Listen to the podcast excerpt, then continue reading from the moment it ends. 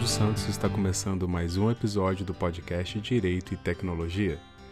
Hoje é dia 18 de outubro de 2019 e eu estou de volta, pessoal. Muito bem! Muito bem-vindos de volta ao podcast Direito e Tecnologia. Comecei meio sério aí, mas é só para dar um tom né, de início, depois de aí duas semanas né, sem gravar, sem lançar nenhum episódio. Né, peço desculpas, né, como eu gosto sempre de fazer, né, pedir desculpas porque eu não mantive o meu compromisso semanal com vocês aqui, mas foi necessário, eu precisava fazer uma pausa para organizar algumas coisas, mas agora estamos de volta aí com mais um episódio. Fico muito feliz né, de ter mantido contato com vocês aí pelas redes sociais, estou na, respondendo aos poucos as mensagens que eu venho recebendo lá pelo Instagram ou pelo, ou pelo e-mail. Tenha um pouquinho de paciência, né? com o tempo eu vou colocar tudo em dia e vou conseguir responder todos vocês. Quero, como de praxe, dar as boas-vindas a você que está começando a ouvir o podcast agora. Esse é o seu primeiro episódio. Espero, espero que seja o primeiro de muitos.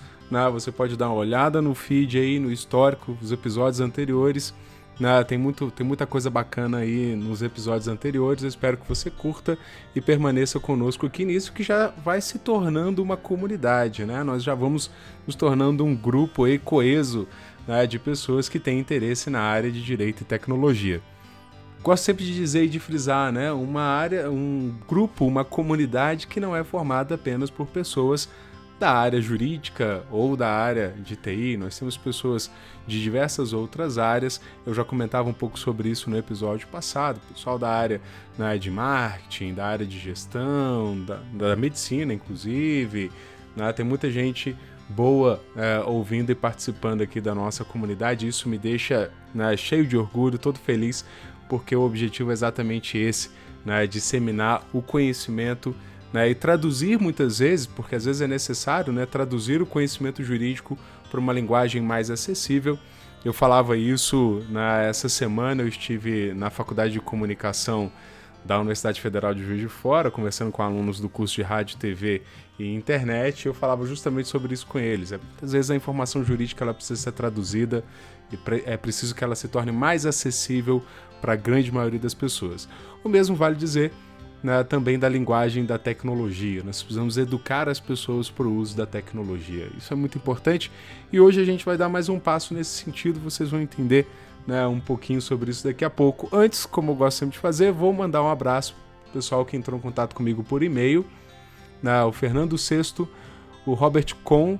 Robert Con é bacana, ainda vou gravar um episódio com ele, né? Já conversei com ele, ele é sócio fundador do E-Conciliador, me mandou um e-mail lá falando que é ouvinte do podcast. Um abraço, Robert. O Matheus Silva, lá de Portugal. Também vamos gravar um projeto juntos. Não respondi seu e-mail ainda, viu, Matheus? Mas está na minha lista de, né, de afazeres aqui. Vou te responder. Na, a gente vai sim formar uma parceria aí, né, que vai ser bem bacana. Você passando para a gente como, como as coisas estão acontecendo diretamente de Portugal. No Instagram, mandar um abraço lá pro Pedro Henrique Oliveira, pra Cristiane Prota, pro Márcio Pedrosa, pro Henri Paganini. Pessoal, muito bem-vindos. Né? Todo dia eu abro lá o perfil do podcast no Instagram, tem né, sempre gente nova chegando, seguindo o perfil. Fico muito feliz. Né? Anunciei no episódio passado que nós também temos uma página no Facebook agora, então para quem não tem Instagram pode curtir a página do, do, do, né, do podcast no Facebook, só procurar lá Direito e Tecnologia Podcast. Você vai achar a página no Facebook, curtir e acompanhar por lá também as atualizações dos episódios do podcast, mas também as atualizações do blog. Né? Já anunciei também aqui para vocês, vou repetir, né, lá no meu site pessoal, né, www claudiorsantos.adv.br. Lá a gente tem na minha página a, o feed né, do podcast com todos os episódios, mas também tem uma parte do blog que é onde eu posto algumas notícias que eu vou lendo né, por aí. Hoje, inclusive, vou fazer referência a duas notícias que estão postadas lá no blog. Tem artigo, estou começando a escrever artigos originais mesmo, né, meu, meus, para poder publicar no, no site, então as coisas vão se encaixando aí. Então, pode curtir a página no Facebook, pode dar uma olhada lá no, no blog e também pode seguir o nosso perfil no Instagram. Eu falei aqui né, do Instagram, né, Instagram, arroba podcastdt. Né, é só procurar lá você vai ficar ligado com as atualizações e com outras publicações que eu costumo lá fazer também de eventos que eu vou, enfim. Uh, e também, se quiser prolongar a conversa, né, quiser falar algo né, um pouco mais extenso, pode me mandar um e-mail né, para claudio, arroba, claudiorsantos.adv.br. Me manda um e-mail que vai ser um prazer te responder e bater um papo com você por lá também. É, por fim, já que eu estou aí na, na dando as redes sociais, né, também estou no Twitter. A, a, minha ação, eu sempre gosto de explicar isso, tá, pessoal? A minha atividade no Twitter ela é muito tímida, tá? Eu, eu gosto muito de usar o Twitter para seguir as pessoas e para me informar. Então, por isso que eu sempre dou a dica. Quer né, ver quem eu estou seguindo no Twitter? Pô, me adiciona lá no Twitter, eu vou te adicionar de volta e aí você dá uma olhada na, nas pessoas que eu sigo, que aí vocês vão ver que tem muito, vocês vão ver que tem muita gente interessante lá que vale a pena ser seguida porque né, tem, traz muita informação para nós aí. Eu vou começar com uma recomendação para vocês que eu, eu, na verdade eu, eu já falei aqui, vou repetir. Eu gosto muito da atuação da Agência Espanhola de Proteção de Dados. Né? Sigam né, a Agência Espanhola de Proteção de Dados pessoais no Twitter vocês vão ver uma série de campanhas, de materiais né, informativos que eles produzem. É muito bacana, eu acho que vale muito a pena. Beleza? Pessoal, então né, vamos lá para a nossa pauta de hoje. Muito bem, pessoal, dando início à nossa pauta, né, eu escolhi como tema, e aí quem talvez já dê uma olhada lá no blog já deve ter percebido, eu publiquei duas notícias, né? Vou, vou fazer referência a elas duas notícias que falam sobre reconhecimento, é, reconhecimento facial. Na, uma, na, as duas matérias estão, as duas reportagens estão em espanhol, né, mas abrindo um parênteses. É fácil ler espanhol hoje quando você tem Google Tradutor para quem não domina o idioma, né? É, uma reportagem que é do dia 6 de setembro desse ano, né, fala sobre é, reconhecimento facial, mas utilizado como forma de pagamento. Né? E aí vai fazer algumas reflexões sobre na, é, essa tecnologia é, e aí explicando um pouco como essas coisas acontecem na China. Né? A China tem revolucionado as formas de pagamento. E aí então tem lá essa e tem uma outra reportagem que eu também coloquei lá, essa um pouco mais, um pouco mais recente.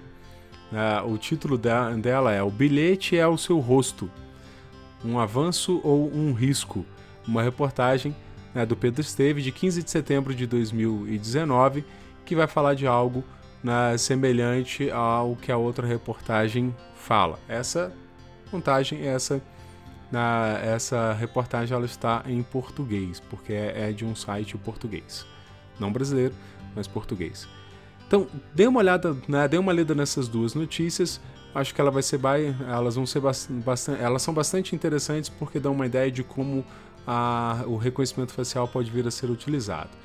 Eu vou me concentrar hoje a comentar uma outra notícia, né? uma notícia que saiu essa sim bem mais na recente na, no New York Times. Eu vou colocá-la também lá no, no blog. Então, aí mais uma vez, quem não domina o idioma né? Google Tradutor tem um plugin lá para o Chrome né, do Google Tradutor que você, você consegue traduzir a página inteira e a, a tradução tá bem boa, tá? A tradução tá bem boa, dá para aproveitar bastante. Mas a manchete da notícia que eu escolhi para falar sobre reconhecimento facial é a seguinte: como as fotos de seus filhos estão alimentando a tecnologia de vigilância. E aí é um subtítulo dizendo: milhões de imagens do Flickr foram sugadas para um banco de dados chamado Megaface.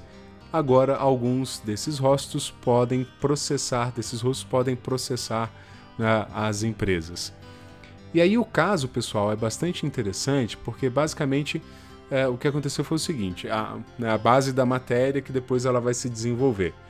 É, lá, na, na, lá na reportagem ela diz que uma mulher postou as fotos dos seus filhos no Flickr em 2005. Vejam, nós estamos em 2019. Ela postou essas fotos em 2005 e esqueceu que tinha essa conta. Talvez né, quem tinha aí ou quem tem uma conta no Flickr pode ser que no passado tenha postado fotos lá também e tenha esquecido que essas fotos existiram um dia. Pois bem, na, o que aconteceu com essa mulher foi justamente isso. Ela postou as fotos dos filhos do Flickr em 2005. 14 anos depois, né, eles descobriram que essas fotos estavam fazendo parte de uma mega base de imagens chamada de Megaface e estavam sendo utilizadas para treinar algoritmos de reconhecimento facial por algumas empresas. Essa base ela possui algo em torno de 672 mil indivíduos, com mais de 4 milhões de fotos. Então você pensa bem, com mais de 4 milhões de fotos, 672 mil indivíduos, então eles têm mais de uma foto da mesma pessoa. E é óbvio, isso é extremamente interessante do ponto de vista de treinamento de, de algoritmo.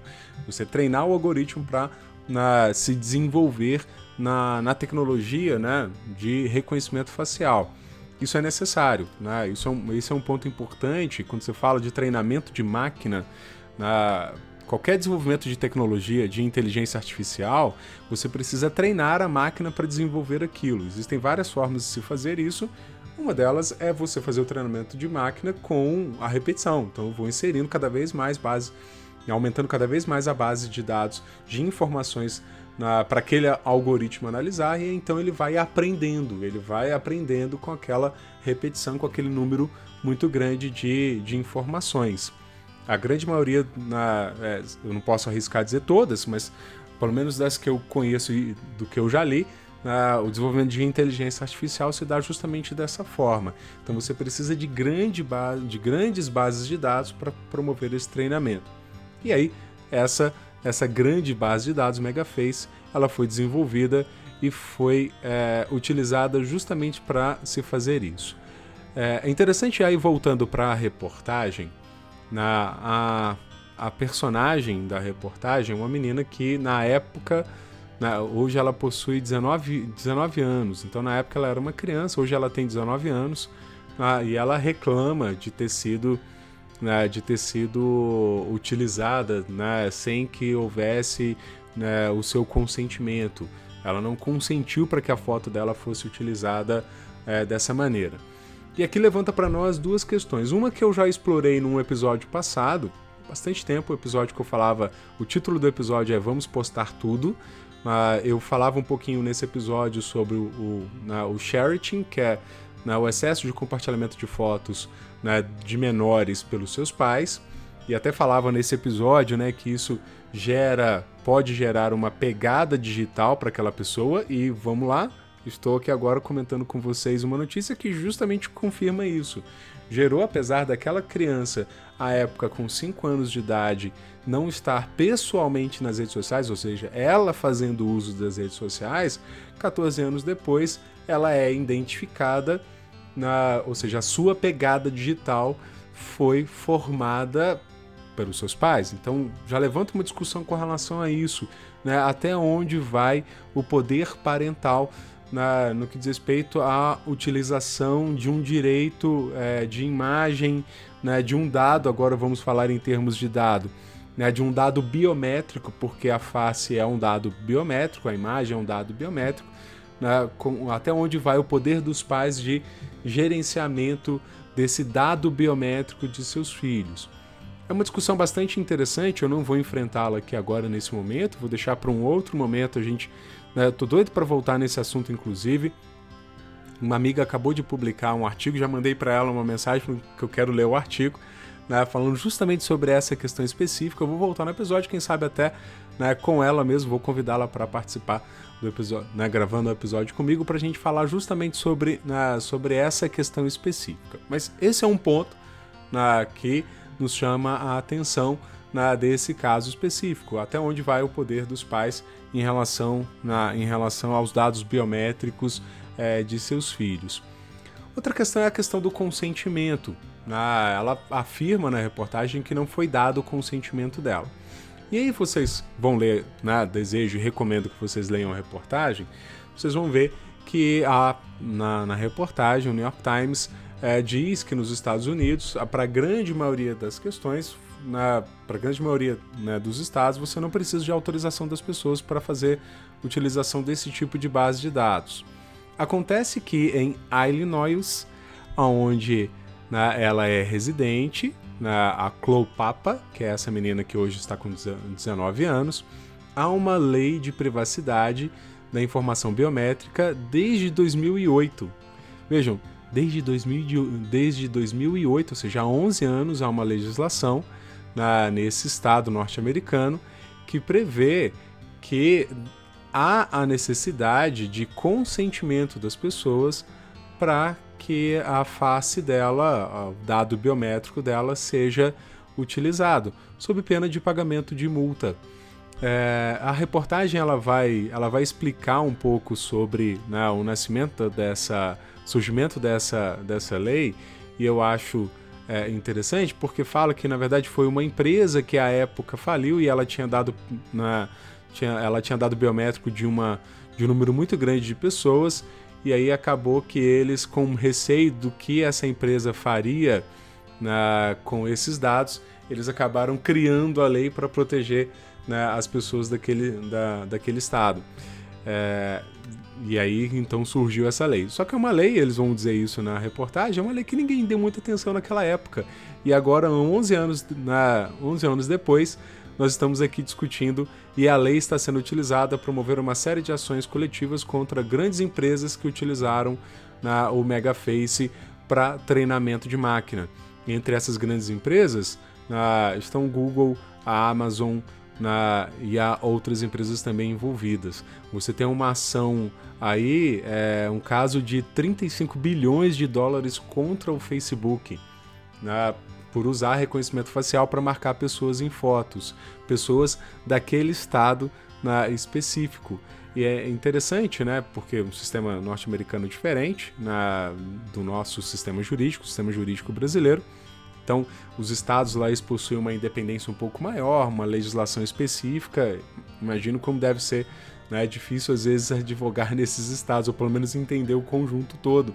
Se assessorar uma empresa, você tem que analisar a legislação de todos os estados para que não venha correr um certo risco. Mas me surpreendeu, confesso para vocês que eu não conhecia essa legislação na, de Alien, eu não sabia que ela tinha né, esse rigor todo, e é bastante interessante porque ela estabelece uma proteção para dados biométricos e como a face é dado biométrico, então acabou que a lei também está sendo aplicada para proteger as pessoas nesse caso específico do, do, do Megaface. A reportagem traz uma série de, de informações né, bem interessantes né, sobre, né, sobre o caso. Eu remeto que, né, mais uma vez, recomendo que vocês leiam a reportagem. Mas e olhando para né, a nossa realidade aqui no Brasil? Né, como é que fica essa situação diante do que nós temos na Lei Geral de Proteção, né, de, proteção de Dados? Olha, dado biométrico, segundo a nossa é, LGPD, na, na definição lá no artigo 5 mais especificamente no inciso 2, ele vai colocar o dado biométrico como vai classificar o dado biométrico como dado pessoal sensível. E aí qual é a importância disso? A importância disso é que a mesma legislação ela prevê um pouco mais adiante, mais especificamente lá no artigo 11, né, abre-se uma seção específica para falar do tratamento de dados pessoais sensíveis. E aí o artigo 11, no caput dele, vai dizer assim: o tratamento de dados pessoais sensíveis somente poderá ocorrer nas seguintes hipóteses. Inciso 1. Quando o titular ou seu responsável legal consentir de forma específica e destacada para finalidades específicas. Inciso 2. Sem fornecimento de consentimento do titular nas hipóteses em que for indispensável para a linha A. Cumprimento de obrigação legal ou regulatória pelo controlador. B. Tratamento compartilhado de dados necessários à execução pela administração pública de políticas públicas previstas em leis ou regulamentos. C. Realização de estudos por órgão de pesquisa, garantida sempre que possível a anonimização dos dados pessoais sensíveis. D. Exercício regular de direitos, inclusive em contrato e em processo judicial, administrativo e arbitral e esses último, esse último nos termos da Lei 9.307, que é a lei de arbitragem, é proteção da vida ou da incomunidade física do titular ou de terceiro. F. Tutela da saúde exclusivamente em procedimento realizado por profissionais de saúde, serviços de saúde e autoridade sanitária. Ou, letra G, garantia de prevenção à fraude e à segurança do titular nos processos de identificação e autenticação de cadastro em sistemas eletrônicos, resguardados os direitos mencionados no artigo 9 desta lei e exceto no caso de prevalecerem direitos e liberdades fundamentais do titular que exijam a proteção de dados pessoais. Pessoal, fiz questão de ler o artigo inteiro. Ah, você pode ter perdido alguma informação no caminho, não tem problema. Pega lá a Lei 13.709, que é a lei, que é o número da, né, da, da LGPD. Vai lá no artigo 11 que você vai ver todas essas informações que eu acabei de ler aqui. Eu quero destacar para vocês o seguinte: a gente está falando de dado pessoal sensível e eu quero destacar a questão do consentimento. Eu disse para vocês né, que a legislação lá do Estado norte-americano é necessário o consentimento da pessoa para que o dado biométrico dela pode ser utilizado. Se a gente parar a pensar, a legislação brasileira ela segue um caminho muito semelhante, porque como a gente está falando de né, biometria é considerado como dado pessoal sensível, né, o artigo 11 ele prevê expressamente ali no inciso 2 quais são as hipóteses em que eu posso utilizar o dado biométrico sem o consentimento do titular. Ou seja, não é para qualquer hipótese. É, não vejo, né, não vejo ali em nenhuma das alíneas do inciso 2 algo que poderia é, se encaixar na, o uso por empresas privadas na, no comércio de uma maneira geral, na, o, usar a, o dado biométrico, o dado biométrico sem né, a, o consentimento, né, sem o consentimento do titular deste dado, sem o consentimento das pessoas. Mas aí você pode falar assim: ah, mas o Cláudio, o consentimento a pessoa dá no momento em que ela acessa o serviço na, e aceita os termos de uso e a política de privacidade. Muito bem. Na, vou fazer o seguinte: Sabe o que, que eu fiz? Eu fui lá no Instagram.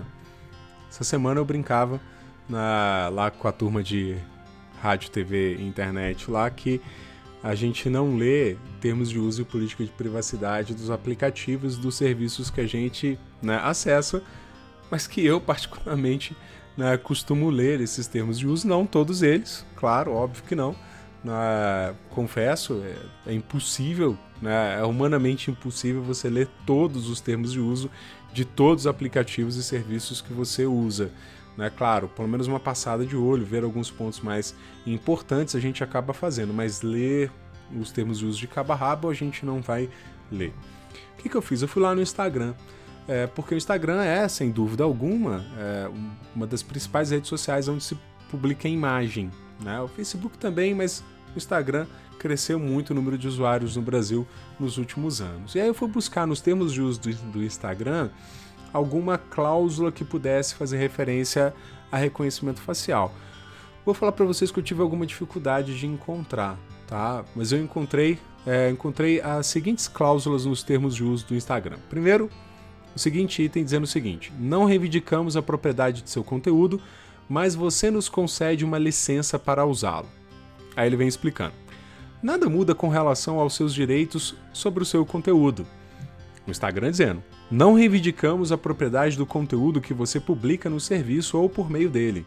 Em vez disso, quando compartilha, publica ou carrega conteúdo protegido por direitos de propriedade intelectual, como fotos ou vídeos, em nosso serviço ou em conexão com ele, você nos concede uma licença não exclusiva, gratuita transferível, sublicenciável e válida mundialmente para hospedar, usar, distribuir, modificar, veicular, copiar, exibir ou executar publicamente, traduzir e criar trabalhos derivados do seu conteúdo, de modo consistente com suas configurações de privacidade do aplicativo.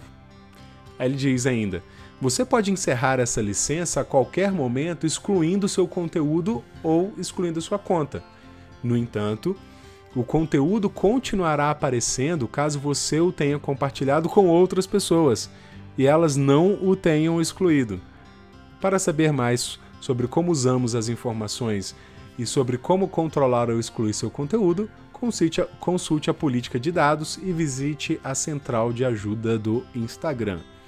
Pessoal, viram que na leitura eu dei uma ênfase né, sobre a licença, porque ele diz lá que a licença é não exclusiva, gratuita e aí transferível, sublicenciável, válida mundialmente. para para quê? Para hospedar, usar, distribuir, modificar, veicular, copiar, exibir ou executar publicamente, traduzir e criar trabalhos derivados do seu conteúdo. Pessoal, eu entendo que é possível, a partir desta cláusula, o uso das imagens que eu posto para treinamento de máquina. Conforme, pessoal, estou fazendo uma leitura literal do que está previsto aqui na, na cláusula lá das, dos termos de uso na, do Instagram. Muito bem. Mais adiante ele fala né, que é para consultar a política de dados. Então eu fui consultar a política de dados dele. E aí, na política de dados, eu encontrei dois itens bastante interessantes. Na, um deles é o Face Recognition. É, aí ele diz assim: se você tiver esse recurso ativado, porque sim, no Facebook você consegue ativar o recurso de reconhecimento facial, então você ativa esse recurso, teoricamente você está dando uma autorização para a utilização dele. Né? Mas aí ele fala o seguinte: se você tiver esse recurso ativado, nós usamos a tecnologia de reconhecimento facial para reconhecer você em fotos, vídeos e experiências da câmera. Os modelos de reconhecimento facial que criamos podem representar dados com proteções especiais nos termos da legislação do seu país. Saiba mais sobre como usamos a tecnologia de reconhecimento facial ou como controlar nosso uso dessa tecnologia nas configurações do Facebook. Se introduzirmos a tecnologia de reconhecimento facial em sua experiência do Instagram, nós informaremos você previamente e você terá controle sobre o nosso uso dessa tecnologia para você. Olha que bonito, né? Ele vai te avisar e você vai dizer né, e vai saber o que eles fazem com isso. Só que eles querem dizer que a, a licença que você dá lá atrás, em tese, estaria permitindo que ele utilizasse essa base de dados para treinamento de máquina, especialmente para reconhecimento, né, para reconhecimento facial. Num outro item ele vai dizer, ele tem um título bonito, né? Pesquisar e inovar para o bem social. Aí ele fala o seguinte: Usamos as informações que temos, inclusive dos parceiros de pesquisa com os quais colaboramos, para realizar e apoiar pesquisas e inovação sobre tópicos relacionados a bem-estar social geral, avanço tecnológico, interesse público, saúde e bem-estar por exemplo, analisamos as informações que temos sobre padrões de migração durante crises para auxiliar na ajuda humanitária. Saiba mais sobre nossos programas de pesquisa, o que é bastante interessante mesmo, né, por um lado. Mas ao mesmo tempo, né, ele diz que pode usar as informações que ele tem, ele não discrimina quais são essas informações. Eu entendo que o que a gente posta no Instagram também são informações que eles têm na, na base deles, podem utilizá-la para avanço tecnológico. Ah, beleza, Apple Cloud. Então você está dizendo que beleza está autorizado porque eu já dei o consentimento, porque isso está nos termos de uso lá do Instagram. Não, não. Por que não, não? porque lá no inciso 1 do artigo 11, voltando para a lei, ele vai dizer o seguinte: o tratamento de dados pessoais sensíveis somente poderá ocorrer nas seguintes hipóteses. Inciso 1. Quando o titular ou seu responsável legal consentir de forma específica e destacada e para finalidades específicas. Então a gente precisa do consentimento, ele precisa existir, ok? Mas ele não basta, não basta que ele exista. Esse consentimento precisa ser de forma específica e destacada. Ou seja, é, lembrem que quando eu comecei a falar que eu fui lá para os termos de uso do Instagram, eu tive um trabalhinho para achar. Só por eu ter tido esse trabalho para achar esta cláusula, isso significa que eu não fui avisado de que esse momento, de forma, né, de forma específica, de forma destacada, que eles poderiam fazer esse tipo de uso na, da, das minhas informações e do conteúdo que eu posto naquela rede social.